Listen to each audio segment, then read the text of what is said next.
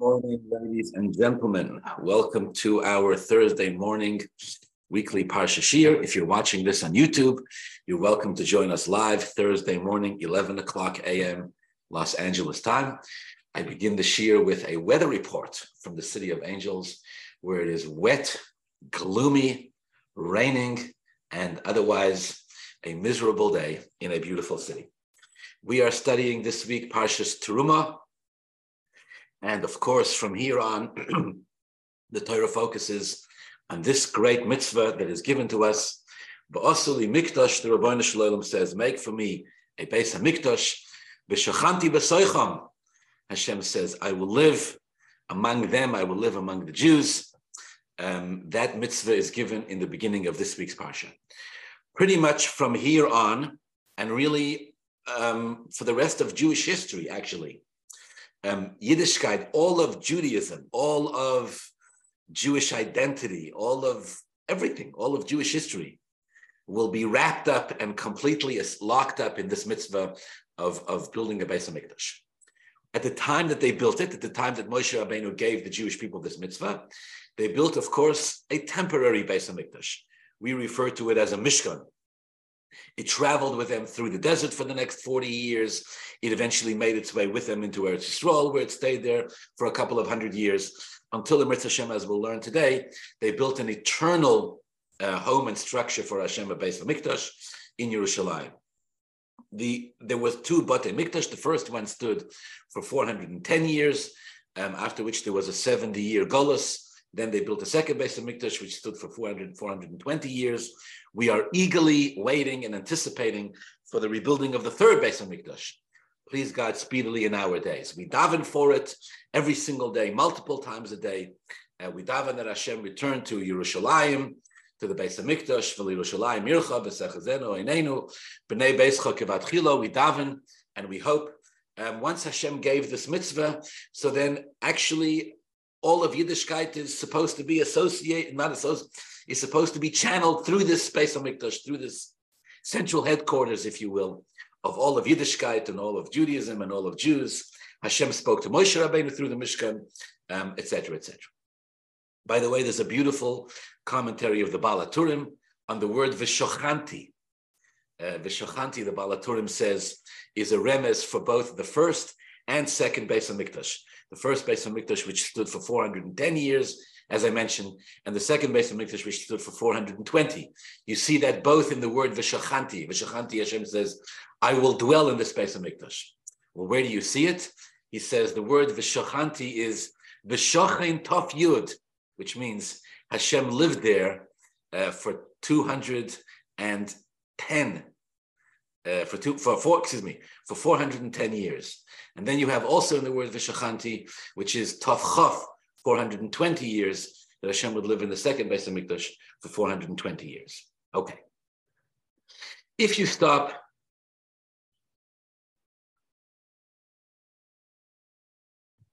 Yeah, I'm forget I'm forgetting a part of the Baal HaTurim, but it's there in the word of Shachanti, uh, also, also Tovchav.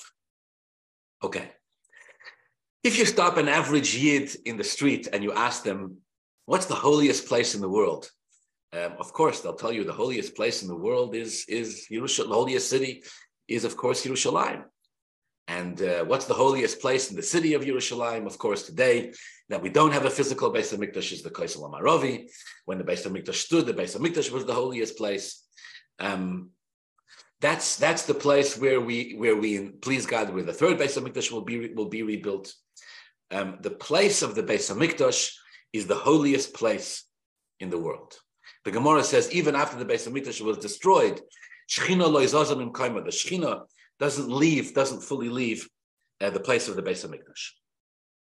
The Rambam tells us that the place where the Beis Hamikdash was built is the place where Avram Avinu built the Mizbeach and was prepared to sacrifice Yitzchak. The Akedas Yitzchak happened in the place of the Beis Hamikdash. It's the place, same place, according to the Rambam, where Noach built his Mizbeach when he came out of the Teva and offered up sacrifices to Hashem. It's the same place where Cain and Hevel built their uh, built their mizbeachs and offered up their sacrifices to Hashem. It's the same place where Odom Rishon built a built a uh, the same place where Adam HaRishon offered up sacrifices to Hashem, and there in that spot is where he was created. Amru Chachamim says the Rambam. The rabbis told us, Adam im kaim kaparose nivra. A person was created. God brought man into being on the very spot that would one day be Mokaim Kaparase, the place of his atonement. This was the spot of the Beis Hamikdash um, in Yerushalayim, where Hashem, where Hashem, where Hashem wanted the Beis Hamikdash to be built.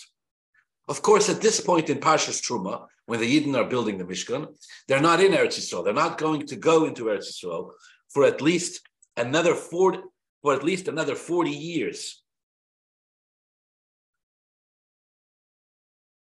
when they came into Eretz Yisrael, again, the Rambam tells us, they, they moved the Mishkan to a city called Gilgal for 14 years. From there, it went to Shiloh. From in Shiloh, for the first time, it was more of a permanent structure, but still without a proper roof. It still had those urias, uh, those curtains hanging on top of it as a roof because it was not yet the, the eternal, the final dwelling place of Hashem.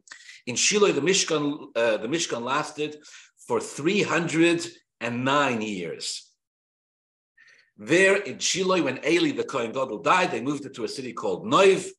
And from Noiv, they moved it to Givon when Shmuel died. And once they moved to Givon, uh, from Givon, they moved it eventually to Yerushalayim. To Yerushalayim. Um, Noiv and Givon combined, says the Rambam, is another 75 years. So altogether, we're talking about 309 plus 75 is 384, plus another 14, 394, 398, about 400 years that uh, the Beis Hamikdash, the, the, the, the, Mishkan was a, was a temporary dwelling place, was still temporary, even in Eretz Yisrael, before they actually moved it to Yerushalayim and built the eternal dwelling place, the Beis Hamikdash, uh, for Hashem in the city of Yerushalayim. Okay. Why did it take so long from the time Hashem gave the mitzvah? Why did it take so long until the Beis Hamikdash was finally built in Yerushalayim? We're talking about uh, basically from the time the Jewish people came into Eretz Yisrael until they were exiled from Eretz Yisrael was 850 years. From the time Yehoshua brought them in until the first Beis Hamikdash was destroyed by Nebuchadnezzar and they were forced into Golis is 850 years. The Beis Hamikdash only stood for 410 of those. That means there were 440 years that the Yidden were living in Eretz Yisrael and they had not yet built a proper Beis Hamikdash for Hashem. Not, a, not really an eternal structure um, in, in, in, in, in Yerushalayim. And the question is why? What took, what took so long for them to actually build this Beis Hamikdash? Again, there were places like Shiloh, the Rambam says, where it stood for 309 years. That's a significant amount of time. It's almost as much uh, time as the first, the whole first standing of the first Beis Hamikdash. But yet it took them over 400, uh, for almost 450 years to build the first Beis Hamikdash, which then only stood for 410 years. Why so long? Why the Mishkan? Why a temporary dwelling place for Hashem for so long? Okay. So the story here is, so the, the, the background behind the story, if you will, here is that although, as I just read from the Rambam, uh, the Beis Hamikdash was built in the place where Adam Rishon was created and where he brought Karbonis, and where Cain and Hevel brought Karbonis, and where Noach brought Karbonis, and where Avram Avinu put Yitzchak on the Akedah, etc., etc. The location of where exactly this was, where in Eretz Yisrael this was, was actually unknown. It was not known where the Beis Hamikdash was supposed to stand. It wasn't even known when the Yidden came into Eretz Yisrael. They didn't even know which city in Eretz Yisrael to build the Beis Hamikdash in. They didn't know that it was that it was supposed to be in the city we refer to today as Yerushalayim. This was actually not known to the Jewish people. The Torah itself does not refer anywhere to this specific spot in Tanakh, explicitly, accurately describing clearly where it is doesn't name the city, uh, doesn't tell us where in Eretz Yisrael exactly it is. It's, it's sort of a mystery, if you will. In Chumash, in the Chumash itself, the place, uh, the, the geographic location of the Beis Hamikdash is only referred to as a Mokem Yivchar Hashem, the place that Hashem chooses uh, to, to let his name dwell there. So again, the place has tremendous historic significance, of course, but when the Yidden came into Eretz Yisrael, they didn't know where this location is. It was only discovered one night in a conversation, in a Torah study and conversation between David Amelech and Shmuel Hanavi. And today I want to give you the, the specifics. I want to fill in the details of this time in history where the exact Mokem HaMikdash is, is located, is determined, and becomes known for all, for all future, for all eternity. Again, it happened in the life of David HaMelech, while one night, one particular night, while he was in conversation with Shmuel Hanavi, and I want to tell you the background uh, to this whole story and, and focus a little bit on this for a few minutes. Okay. So this, this particular Gemara that I'm going to be basing the Shiur on today is from Masechtas Zvachim, Daf Nun Dalet Amid Beis. The Gemara in Masechtas Zvachim, Daf Nun Dalet, is based on Shmuel Aleph Perek Yutes. Now let's set this up. What is the Torah talking about? What's going on here in Shmuel Aleph Perek Yutes? The background of this of this particular story. Okay. So the Torah tells us that Shaul Amelech had very famously a ruach ra. He had this evil spirit that would come upon him. The only thing that would relieve Shaul from this ruach ra, that would provide him temporary relief from this from this uh, spirit that would really torment him, was music. And David Amelech is hired by the king and the house of the king to stand in front of Shaul Amelech to play on the harp.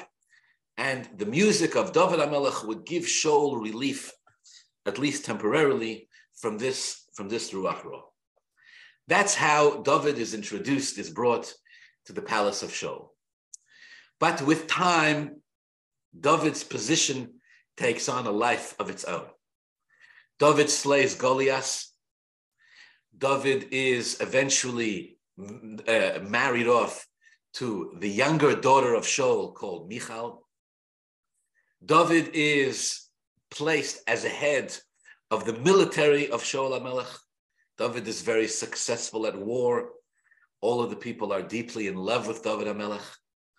And Shaul HaMelech is told by Shmuel the Navi, who anointed him and made him king in the first place, Uh, Shaul HaMelech is told that because of his failure to properly annihilate Amalek, the Melucha royalty will be stripped from him and given to a colleague of his who is more worthy than him. Shaul is not actually at any point told by Shmuel explicitly that he's going to be succeeded by David. That actually is not specifically told to Shaul.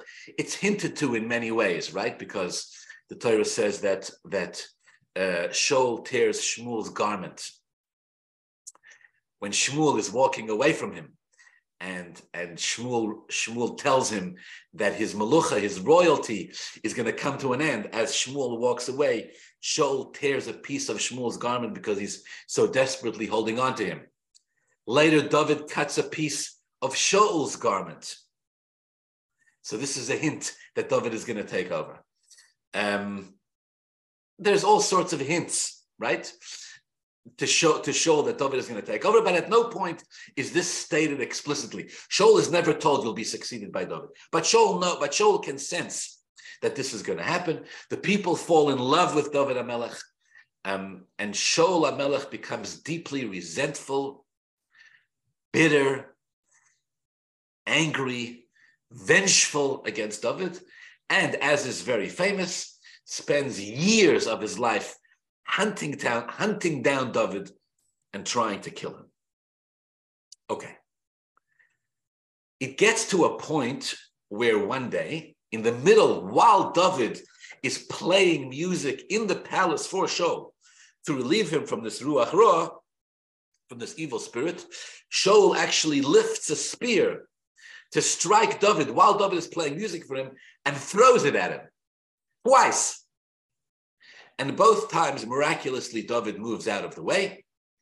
and, and is spared. Okay. Shmuel Aleph Perek Yutes, the Torah tells the following story. It becomes clear to David that he has to flee Shaul's, Shaul's presence in Shaul's house to save his life. So he runs home to his wife. Again, his wife is one of the daughters of Shaul HaMelech. So he goes home and he's hoping to stay out of Shaul's sight and out of Shaul's mind to save and spare his own life.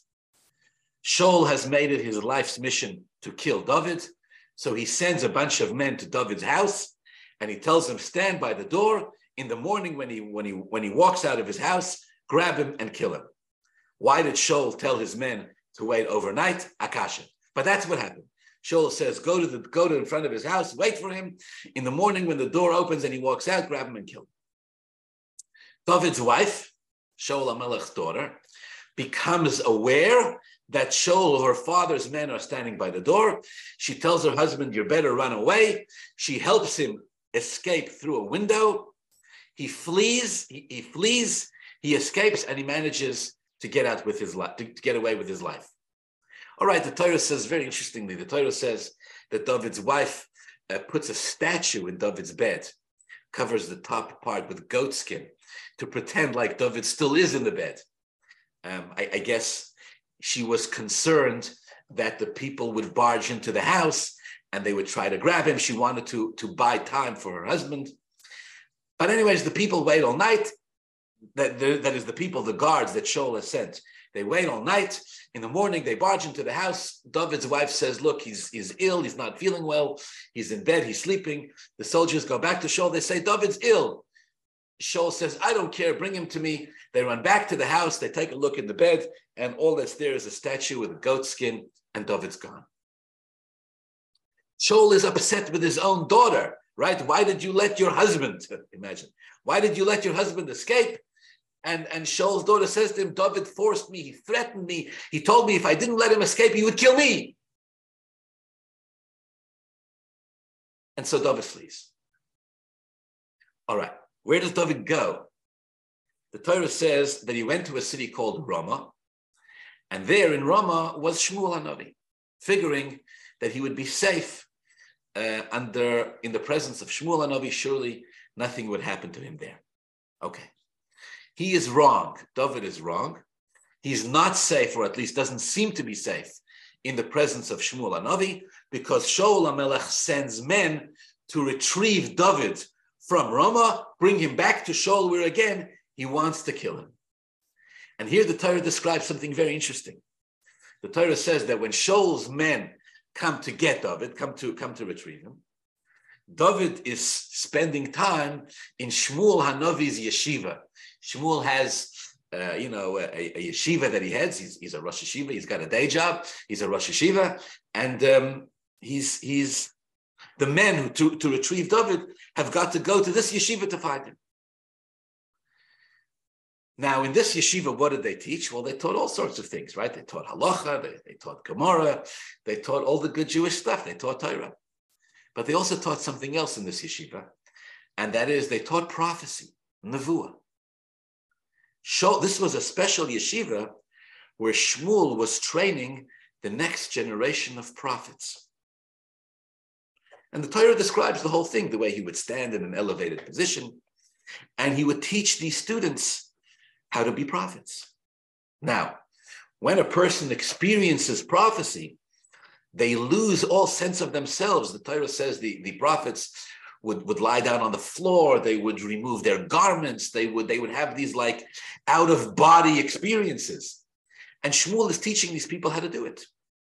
The understanding is that David is also spending time in this yeshiva, if you will, among the students, learning how to experience this, this, this nevuah. Okay. So Shaul's men arrive, they want to retrieve David. They walk into the yeshiva, and of course, everybody is learning to be Nevi'im. So as these guards walk in, they too fall under the auspices, under the aura of Shmuel and the, and the Nevi'im who are there, and they too start saying, they also become engulfed and enveloped in this Nevuah process. And they too start to say Nevuah. Needless to say, they don't take David back to the palace of Shaul. They stay there. They say Nevuah. Shaul sends a second group. The same thing happens. Shaul sends a third group. The same thing happens. They cannot bring back David because every group that arrives falls under the aura of Shmuel Hanavi and they prophesize as well. So the Torah says, Shaul decides he's had enough. When I was when I was learning this, it reminded me of what we spoke about last week, right? Remember where where they there three groups of people are sent to retrieve Onkelos. In last week's shiur, we learned about Onkelos, how Onkelos was the nephew of the Roman Caesar Hadrian, and Hadrian wants to bring him back to Rome, back to the palace. So he sends group of groups of people to retrieve him, but every group that arrives is is is converted. Uh, Onkelos prevails upon them to convert to Yiddishkeit. Three times the Gemara says it, it happened. So you have a, uh, it's not, uh, it's in, in, some ways it reminded me, one story reminded me of the other. Here you have a similar thing where these groups are employed to go and retrieve David. And as they arrive, as they get there, they fall under the aura of Shmuel Hanavi. They prophesize as well. And the mission to retrieve David fails. Okay. Shaul, the Torah says, becomes desperate he sees nothing he's doing. All the men that he's sending are not successful at bringing back David. He becomes desperate to end this. He wants to, he, he, he feels, Shaul feels that David is the source of all of his pain. He wants to get rid of it, right? He's, he's doing what we call in psychology projection. He's, he's blaming, he's putting, he's found a parking spot for all of his, the stuff he's, he's wrestling with. It's all David HaMelech's fault. If we get rid of him, we get rid of the problem. And so he, Shaul himself, picks himself up, travels to Ramah with the intent of killing David. And the Torah says something wild. The Torah, Shmuel Aleph Perek Yutes. The Torah says when Shaul arrives, he too falls under the auspices of the Nevuah of Shmuel. And he too experiences Nevuah. He falls on the floor, he removes his garments, he removes his royal garments. And the spirit of Hashem speaks to him. The Torah says, all day and all night.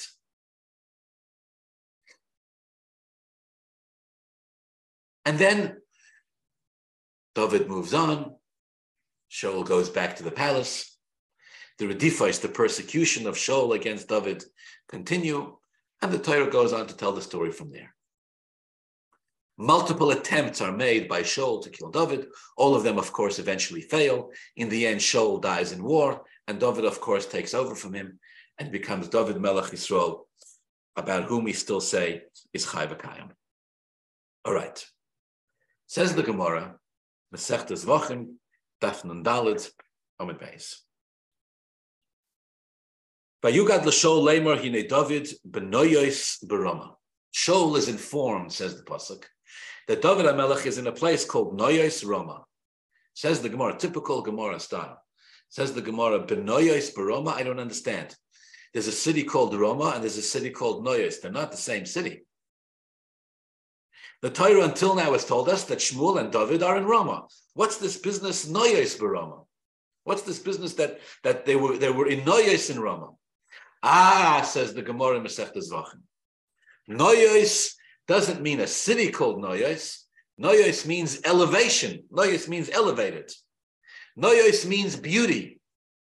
Says the Gemara, it was that night that Sh- that Sh- that Shmuel Anovi and David Amelech discovered, located the place of the Beis Hamikdash.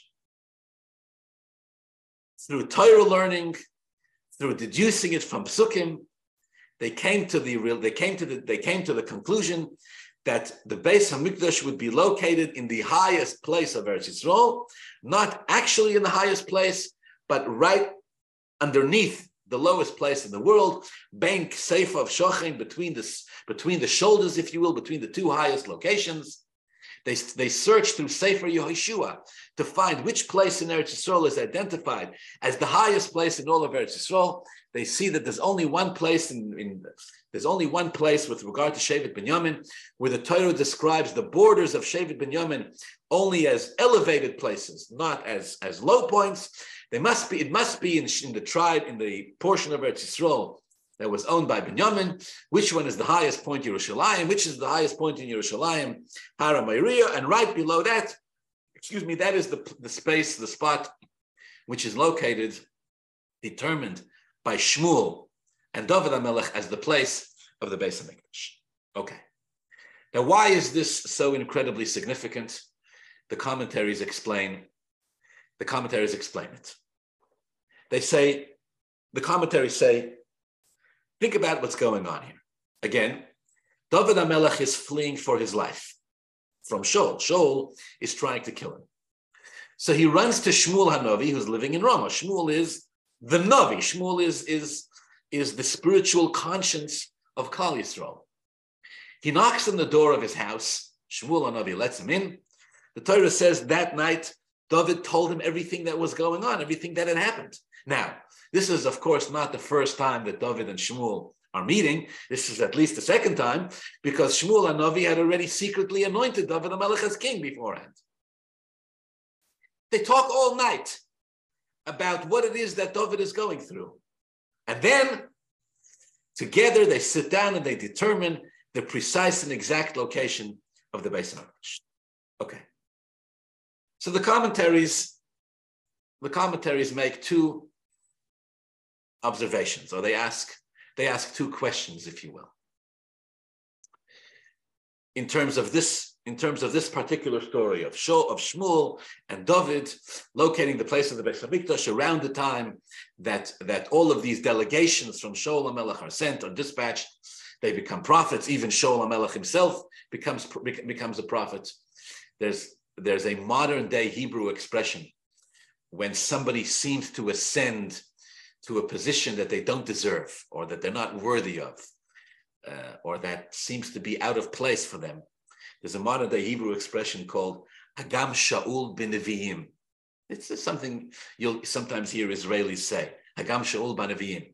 It's actually a quote from the pasuk here in Shmuel Aleph Yutes, where when when when Shaul Amelech is Hagam Shaul bin Nevi'im, when Shaul Amelech is experiencing prophecy and he's lying on the floor, Torah says people were saying Hagam Shaul bin Nevi'im. Shaul is also a prophet. Commentaries seek to, to scratch the surface of what it is that's going on. And what's the significance of all of this prophecy?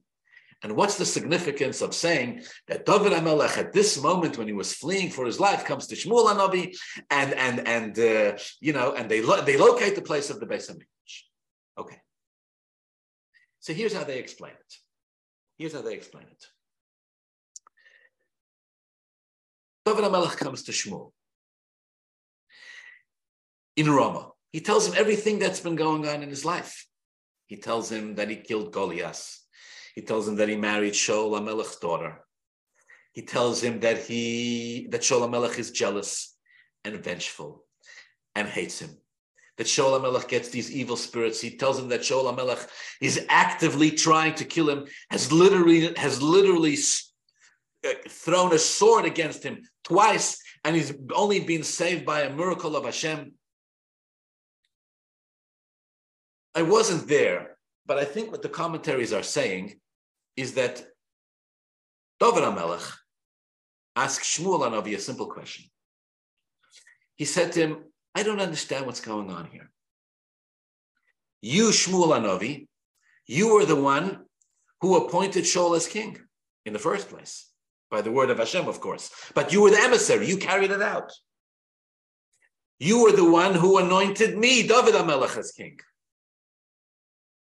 You, Shmuel Hanavi, were the one who told Shaul HaMelech that kingship, that royalty will be stripped from him and his family, that he wasn't deserving of it because he hadn't fulfilled the word of Hashem.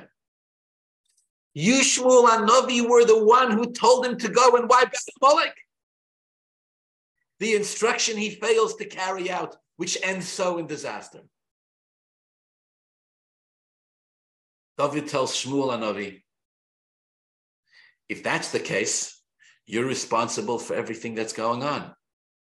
Now Shaul is angry. Now Shaul is trying to kill me. A ruach roa comes over him. I'm running for my life. David probably sat there and said to Shmuel, I want you to take some responsibility for what's going on. Save me. Help me. This man is the king of all of the Jewish people, and he's persecuting me with everything he's got. And you're sitting here in Rama in the yeshiva with a bunch of students teaching them prophecy? Look what you've done here. He's king, I'm king, he's jealous of me. He's trying to kill me. You told him that he wasn't going to be king, that kingship would be removed from his family. David says to Shmuel Hanavi, It's all you. Now I'm here, I'm running for my life. Tell me, please, what are you going to do to save me? What are you going to do to help me? Do you know that we do not find here in Shmuel Aleph Yates that, that Shmuel Hanavi gives him any response? We don't find that Shmuel responds at all. All we know is that the Gemara says the two of them sat all night and, and, and, and, and refused to sleep until they figured out what was the exact spot of the Beis Hamikdash. How is that an answer?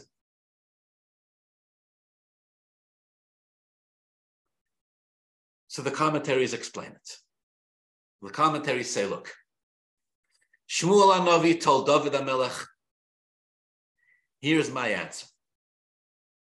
I cannot tell you why you're experiencing this type of persecution. I can't. I cannot tell you why Hashem makes us go through all of the things that we go through in life. These questions are for Almighty God alone. I don't know. But Shmuel Hanavi tells David, I can give you the right perspective on this. And if you hold on to this perspective, you won't fail. You see, my friends, sometimes in life, we're so busy fleeing from things. We're so busy running away from things. We're so busy trying to escape stuff that we don't really care where we go. Just take the pain away. We're so busy uh, trying to, to escape things that bother us that we forget that there's a purpose to all of this.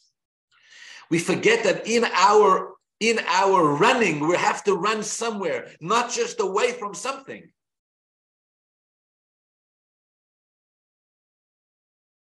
Shmuel told David, I stand by every word I said. I anointed you as king, and you will be king. You will be king over Klal Yisrael. You will be king in Eretz Yisrael. You will be a great and mighty conqueror. You will usher in an era for the Jewish people that will be a golden age. I stand by everything I said. Mark my words, said Shmuel. You will survive. You'll be okay. Shaul will not kill you, and you will be David Melech Yisrael. But let me ask you a question. Have you thought about what kind of a king you're going to be? Have you thought about what you're going to do with that gift of royalty? Have you thought about what is the divine purpose in your being king? Because, you know, being king doesn't take away your free choice and you can squander it and waste it. And you can spend your whole, you can spend so much time and energy protecting your job that you, you can forget to actually do your job. Do you see, asked Shmuel to David, do you see a divine purpose in why you were chosen to be king? What are you going to do with this royalty? Hashem has given you a gift. You're going to do something with it? What is it?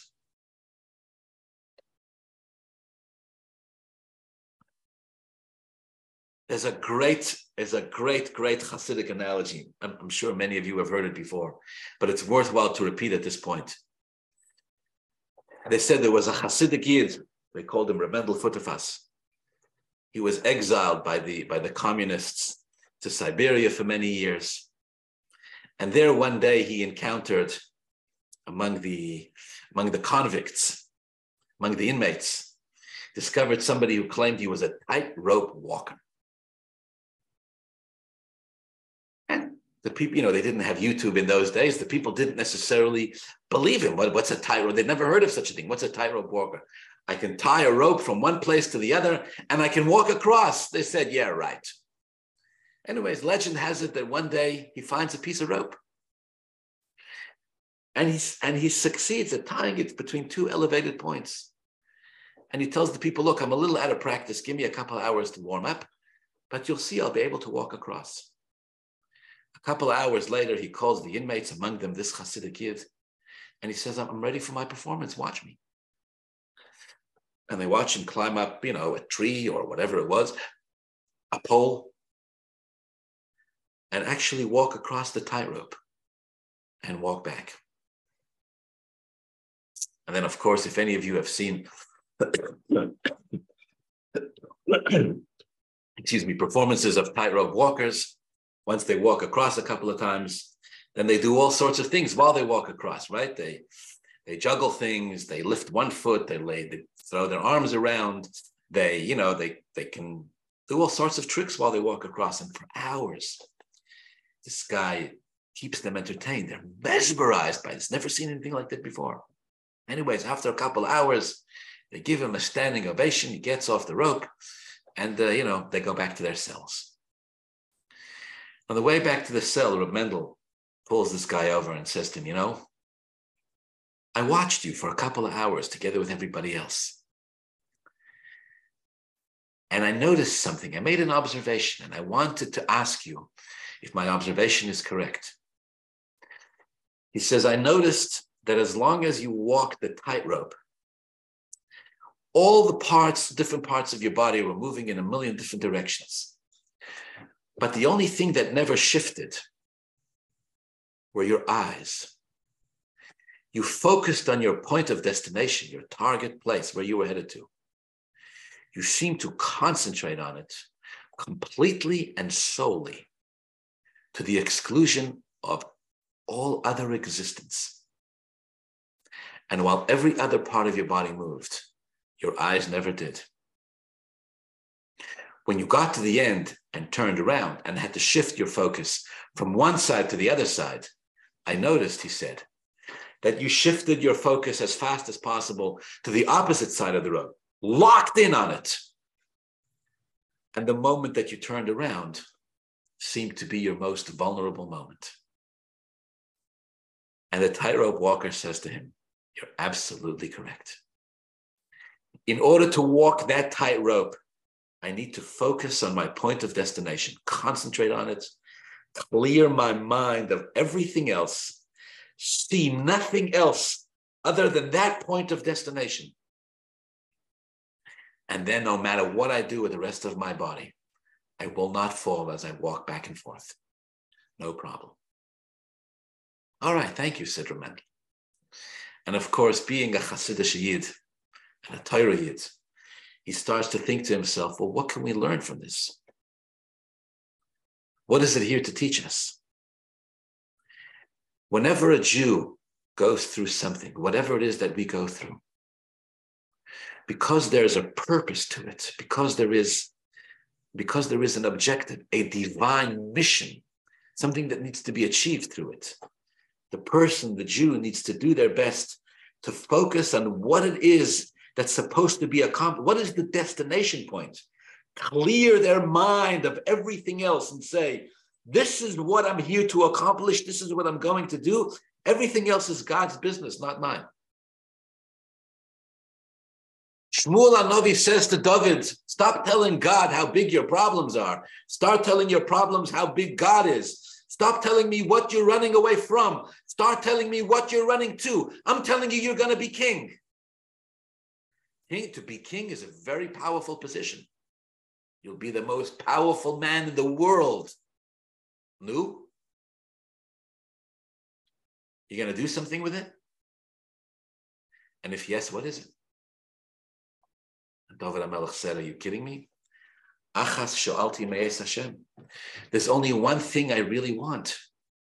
Shifti beveis Hashem kol I want to live in the house of Hashem I want to be the one to build an eternal structure for Hashem. I want to build a Beis Hamikdash. Says Shmuel Anovi to David HaMelech, if that's what you want, that's what you need to focus on.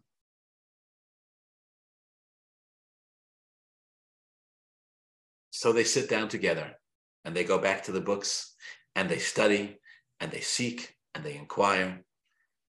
And by divine prophet, by, by divine prophecy and through their own toil and Torah learning, the exact spot of the Beis Hamikdash is revealed to. Now, I should point out, historically, Yerushalayim is also called Ir David, the city of David. And the reason for that is because until David HaMelech, amazingly enough, the city of Yerushalayim had not yet been completely captured by the Jews it was not seen at that point, it was not seen as a very, until that point, it wasn't seen as a very significant city. In fact, it, it was a difficult city to work with because it was difficult to, to bring water into the city.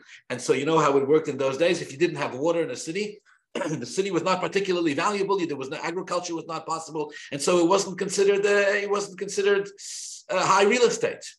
Amazingly, David HaMelech is the one who captures the city of Yerushalayim, who, who brings a very famously, it's, if you still, till today, if you go to you, and, and, you go and, and you go on, the right tours, they can show you the irrigation system that David HaMelech cultivates to bring water into the city of Yerushalayim, to make it the flourishing city that it is. It's all actually historically, even physically, to the credit of David HaMelech. Not to mention spiritually, David HaMelech is the one who, who, who locates the significance of the city the holiness of which, of course, runs throughout all of runs for all eternity. Shmuel Hanavi told David, if that's what you want, then that's what you go for. If you want to build a house for Hashem, then make that your life's mission. Start focusing, start focusing on that. Okay. I believe when the Torah says that the next day, Shaul HaMelech sends guards to retrieve David. And the guards also fall under the rapture, they fall under the auspices of Shmuel Hanavi, and they do start saying prophecy three times until Shaul himself arrives. And he too falls under the auspices, under the aura of this prophecy, HaGam Shaul baNevi'im, although it doesn't last. But what is this prophecy? To one degree or another, they can see, they can feel that the process that David HaMelech is engaged in, is involved in here, is the one that's going to give the Jewish people the gift of Yerushalayim and the Beis Hamikdash that's going to last for all eternity. Although the first Beis Hamikdash was temporary and the second Beis Hamikdash is temporary, 2,000 years later, we're still davening to Hashem three times a day. Please God, spirit speedily in our days, the third Beis Hamikdash will be rebuilt in Yerushalayim, the place located by David HaMelech, where it'll last forever. Whoever comes there to Shmuel Hanavi to retrieve David falls under the, the spell, if you will, of this magical ex- divine experience that's taking place, where David is in the process of, of, of sowing the seeds of an eternal Beis Hamikdash that will last forever. I should point out, of course, that although David himself doesn't build the Beis Hamikdash, it's his son Shlomo who builds the Beis Hamikdash. But David again captures the city David facilitates the function of the city by bringing in water. David lays the foundations for the Beis Hamikdash. David even digs tunnels under the Har HaBayis, under the mountain, which would later be used to store the kalim of the Beis Hamikdash while the Beis Hamikdash was, was, was, was being destroyed. And everything that his son Shlomo Melech does is done only based on the on the plans and the initiative taken by t- taken by David Melech. In the process of this, we discover a prevailing truth, uh, one of the one of the Torah themes, if you will, which is very painful and, and yet very true. It was bedafka, it was specifically in what could be described as the lowest moment of David HaMelech's life. One of the lowest moments, anyhow, where he's mamish, he's, he's fearing for his life, he's being persecuted by, by, by the king. His own father-in-law, you know, so to speak, wants to do nothing more than kill him. His own wife has to make up stories and lies about about how she, how she herself was threatened by David in order that the father not kill her. It's bedafka here that the seeds are planted for the Beis Hamikdash, and and and and the Geula and, and the eternal the, the eternal future of Klal Yisrael and the eternal home of Hashem. It was like it was like David HaMelech had to get to a point where he lost all sense of self. You know, like the Medrash says very famously, David was supposed to be a, a stillborn, right? Meaning he lost all sense of his own self, his own ego, becomes completely just a conduit for Hashem in order to merit uh, finding, locating the place of the Beis Hamikdash um, that, that, that, that would be Hashem's house for all eternity. The next time you go to Yerushalayim and you stand by the Kosel Mall, please God, the next time you go to Yerushalayim, we should merit to stand by the third Beis Hamikdash. But the next time you go to Yerushalayim and stand by the Kosel HaMaaravi, if Mashiach hasn't come yet, just remember that the place, the decision, the discovery, excuse me, not the decision, the discovery that this is the holiest place in the world, the place where Adam HaRishon was created and brought Korbanos, Cain and Hevel, Noach, Avram, and Yitzchak, all happened at this place. The discovery of this came to the Jewish people through David HaMelech at a time when David HaMelech felt like everything behind him was threatening him. And the only thing he had to look forward to, he, he was reminded by Shmuel Hanavi, the only thing he had to look forward to was, was, was this idea of building the Beis Hamikdash. Okay. I want to conclude because I have a few minutes left. I want to conclude, we're now already in the month of Adar, connecting this to something very interesting that I discovered recently in Megillah Esther. This, in other words, this, this idea that the Geula, that the redemption is born at the most difficult of moments, sometimes seemingly under the harshest of conditions and, and, and what seems like under the most impossible circumstances. Dafka there, Dafka there. That's when the light of the Geula is born and the Jews, the Jews have something to, to, to look forward to. In Megillah Esther, there's that famous passage where Mordechai becomes aware, begins to be Perek Dalet of Megillah Esther. Mordechai, the Torah says, becomes aware of the decree of Haman against the Jewish people. And he tears his clothing. He puts on sackcloth and ashes. And he goes out into the streets and he cries a loud and bitter cry. He comes to the gates of the palace of the king. He couldn't go in any further, the Torah says, because he was wearing sackcloth. And over there at the gates, he's, he's literally screaming in the streets. The Jewish people have all been sentenced to death. Esther, at this point, is blissfully unaware of what's going on. She doesn't know. In fact, she asks Mordechai, Ladas What's the simple reading of the Megillah? She asks Mordechai, Ladas what's going on? But her naros, her maidservants, and her sarisas, her, her, her, her chamberlains, they come and they tell her that, that this friend of yours, this, this uncle of yours, Mordechai, his clothes are torn, he's wearing sackcloth and ashes, and he's standing by the gate and he's screaming. The Pasuk says, in what is probably the only place in Megillah Esther where the Torah actually describes Esther's emotional state of being, how she felt. The Torah says that Esther became very, very afraid. But this chal She quaked, her whole body trembled. But this chal Tremendously, she, she, she, she, her whole body, she moved into a state of tremendous fear. Most commentaries learn the word chalchal comes from the word chil, which means fear and dread gripped hold of her.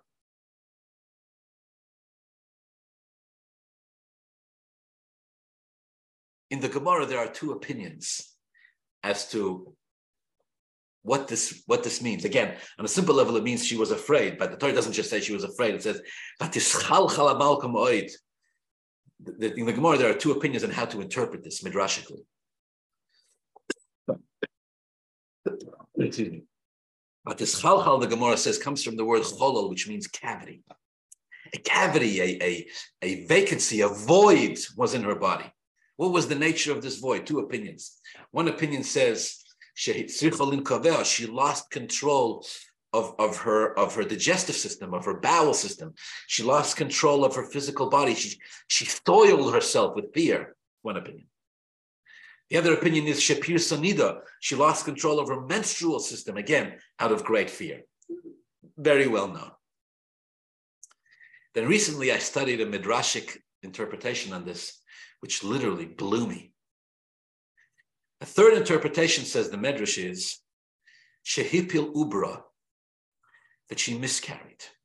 Again, from great fear, from, from trauma. Although she doesn't know what is going on, but the idea just being told that Mordechai, her, her uncle, according to some opinions, her husband, is standing at the gate and crying sackcloth and ashes, the trauma of hearing about this caused her to lose her pregnancy. Now, I read this in my mind when, why? Well, let's think this thing through. At this, at this stage in the story of Megillah Esther, where, where the Jews have been sentenced, Rachmana litzlan, to annihilation, Esther's been living with the king for around five years, right? She becomes his queen in the seventh year of his reign, and, and the decree against the Jews is in the 12th year of, of, of Achashverosh's reign. So she's been married to this Rosh Achashverosh for five years. So if she were pregnant, it would be safe to assume that the father of the baby is Achashverosh. Now, why is that a big deal? Well, let's think this thing through. In the end, in the end of the whole story, after the story of Purim is over, Esther and Achashverosh remain husband and wife. Esther and Achashverosh eventually do actually have a child. His name is Daryavesh, or according to some opinions, Koresh, or according to other opinions, it was the same person. But they do have another king, the next Persian king, the successor of Achashverosh. Daryavesh is the child of Achashverosh and Esther, a Yid. And he's the one who tells the Jewish people, gives the Jewish people permission to go back to Yerushalayim, finish the construction of the second Beis Hamikdash, which they actually do. He's the one who, usher in, who ushers in the era of the Jewish people rebuilding finally the second Beis Hamikdash, which lasted longer than the first Beis Hamikdash, 420 years. Okay. So if Esther is pregnant at this stage of the story, then it's safe to assume that had she actually delivered that child, then that child would have been the one, the child of Achashverosh would have been the one to take over, right? You know how it works with these monarchs. It's always the oldest child that takes over. And if it was destined, since it was destined upon the Jews to go back there to Israel and rebuild the second Beis Hamikdash, then this would have been the one. So when it says that Esther miscarried out of fear, let's not underestimate the significance of, of, of, of, of, of this miscarriage. We're talking about the loss of life of the child who would have sent the Yidden back to Eretz Yisrael to finish rebuilding the second Beis Hamikdash. A Moshiach of sorts. And yet, in this moment of fear, the unborn baby, the, the, the fetus, its life is lost. And only after the whole story of Megillah Esther, once the Jewish people, once Haman is killed, and his 10 sons are killed, and the Jewish people have a Yom Tov called Purim, and the Jewish people, and the, the Yom Tov of Purim is given to them forever, and the Jewish people celebrate, etc. Esther stays in the palace of the king. Another, she becomes pregnant again. Another baby, this time the baby Baruch Hashem survives. A child is born, and he allows the Jewish people to go to Eretz Yisrael. How much is the distance in time between the two pregnancies? I don't know. That, that to tell you the truth, I, I, I don't know. But um, be it as it may, this the Midrash says clearly that this baby, that this unborn baby was lost. Now I'm, I'm reading this and I'm thinking to myself, okay, let's think about this. If Esther is already pregnant before the Gzera, that's because that's what it means. She was pregnant before the decree of Haman. And Hashem said, no, this baby is, for whatever divine reason, this, this pregnancy will end Rachmana litzlan in miscarriage. That means that before Hashem allows the individual who's going to send the Jews back to Eretz Yisrael to rebuild the Beis Hamikdash to be born, before this individual is born, the Jewish people have to, have to face a decree of annihilation. Why? Why? If an individual who has the power and the ability to restore the Yidden back to Israel is already in existence, she's already in Esther's womb. Why does Hashem take the life of that unborn baby only to let the Jewish people go through the whole decree of Haman and, and, and all the rest of it. And then a new baby has, has, has to be uh, conceived and born, and, and, and he should tell the Jewish people to go back to Israel. Why? Of, of course, I don't know why. But what's the significance of it? It seems, it seems that the Ribbono Shel Olam wanted the Jews to go through this moment, through this era in history of facing these decrees of Haman, because of the tshuva, because of the spiritual awakening that it arouses the Jews to. And only then, only after the Jews have gone through that moment of tshuva, the triumph, only after they found it within themselves to no longer be afraid of Haman, only after they that Mordechai has has, has impacted, has prevailed, has influenced the Jewish people to be like him, lo yichav, lo only then is the savior, so to speak, of the Jewish people conceived and born, not before. At first, the Jewish people have to go through a moment where their very existence seems like it's going to be annihilated and obliterated. I wonder, actually, this is my own thought. I wonder if it isn't similar to the concept of Mashiach ben Yosef and Mashiach ben David, which we talk about so famously, right? Mashiach ben Yosef starts the process and then passes, and Mashiach ben David eventually redeems the Jewish people. I wonder if these two children of Esther cannot perhaps be compared to like Mashiach ben Yosef and Mashiach ben David, one which dies in its state, one which passes in its before it's even born, like David HaMelech was supposed to. The other born, born emerges from the womb and eventually empowers the Jewish people to go back to Eretz Yisrael. Okay. Be it as it may, the Torah makes it clear that before the, before the Jewish people could go back to Eretz Yisrael they and rebuild the second Beis Hamikdash, they had to go through this terribly dark moment in the story of Purim that was necessary for whatever reason uh, for their teshuva process in order to merit the rebuilding of the second Beis Hamikdash. Let's conclude. The Beis Hamikdash that was built by David and Shloima, that Beis Hamikdash is eternal. Yes, it goes through temporary lapses, right, where it, it, it lays in, in ruins and destruction for 70 years or for 2,000 years but we haven't given up on it, not for a second. We are 100% confident and sure that the Ribbono Shel Olam will one day help us and facilitate, and we will rebuild it. Absolutely. Just like David and Shloima's Melucha, their own royalty is forever, the Beis Hamikdash is forever. But like the moon that's born out of a moment of complete darkness, and like David HaMelech himself, who was supposed to be a stillborn and is gifted the gift of life. And like the Jewish people in the story of Purim, who are sentenced, Rahman to complete annihilation. And like we experience in every generation, where our very existence is threatened, from the darkest and most painful moments of our history, comes the greatest and most powerful redemption and revelation. It was the moment that David HaMelech fled for his life that he found the place of the Beis Hamikdash. It was specifically after the Jewish people had gone through the, the, the decrees of Haman that Achashverosh and Esther produced the child that brings them back to, to, to Eretz Yisrael and to Yerushalayim and allows them to rebuild the second Beis Hamikdash. And it is precisely after 2,000 years, Rachmana litzlan, that the Jewish people have been in Golis, that Hashem, please God, will send us our final, our final and eternal Redeemer. From the day Hashem said, "V'osali mikdash v'shachanti b'soichem," Hashem says, "Make for me a Beis Hamikdash, and I will live in it." From that day and on, the Jews are supposed to have a physical structure. It's supposed to be a literal, physical place where Hashem's presence rests. We're supposed to be bringing physical karbonis, lighting a physical menorah by the physical Kohen Gadol in a physical location in Eretz Yisrael called Yerushalayim. That's the way it's supposed to be in the most literal sense. We've never stopped for 2,000 years.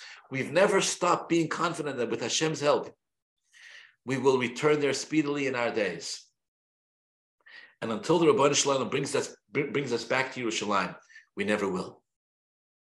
We never will stop davening, pleading, and begging and believing that it will happen speedily in our days. After everything we've been through sure, surely now is the time. And when the Jewish people do go through difficulties and, and challenges and dark and difficult moments, not only does it not discourage us, but quite the contrary. We know from our past that that's where the greatest gifts, the greatest secrets, the greatest heights that the Jewish people reached. It was from these darkest of moments. That's where they were all born. Have a wonderful Shabbos.